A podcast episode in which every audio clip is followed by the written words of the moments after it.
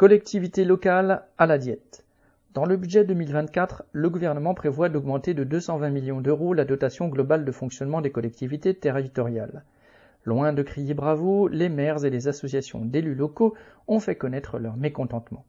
Cette hausse est loin de couvrir l'inflation, constate-t-il, alors que les dépenses de fonctionnement ont fait des bons colossaux, à commencer par l'électricité, dont le prix a parfois été multiplié par 5 ou 6, l'alimentation pour les cantines scolaires ou les dépenses pour les travaux indispensables. Mais surtout, les élus locaux, à commencer par les maires, sont confrontés à toutes les difficultés sociales. Comme il y a de plus en plus de pauvres, ils rentrent forcément moins d'argent dans le budget des communes, tandis qu'il y a beaucoup plus de gens à aider. À cela s'ajoute la suppression de la taxe d'habitation qui n'a pas été compensée entre guillemets à l'euro près comme l'avait soutenu Macron en 2019. Déjà, le remboursement avait été fixé sur l'argent généré par cette taxe en 2017 et il n'a jamais été revalorisé depuis, quelle qu'ait été l'inflation.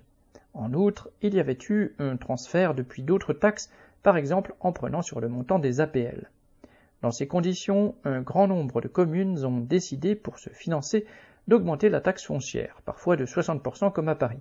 Ceci en plus d'une hausse générale de 7,1% appliquée pour toutes les communes suite à l'inflation. Dans ses discours, Macron reporte sur les maires la responsabilité des hausses de la taxe foncière. Mais c'est son gouvernement qui est responsable de cette augmentation d'impôts en ne tenant pas l'engagement de compenser la suppression de la taxe d'habitation et en favorisant l'extension de la pauvreté par sa politique. Marianne Lamiral.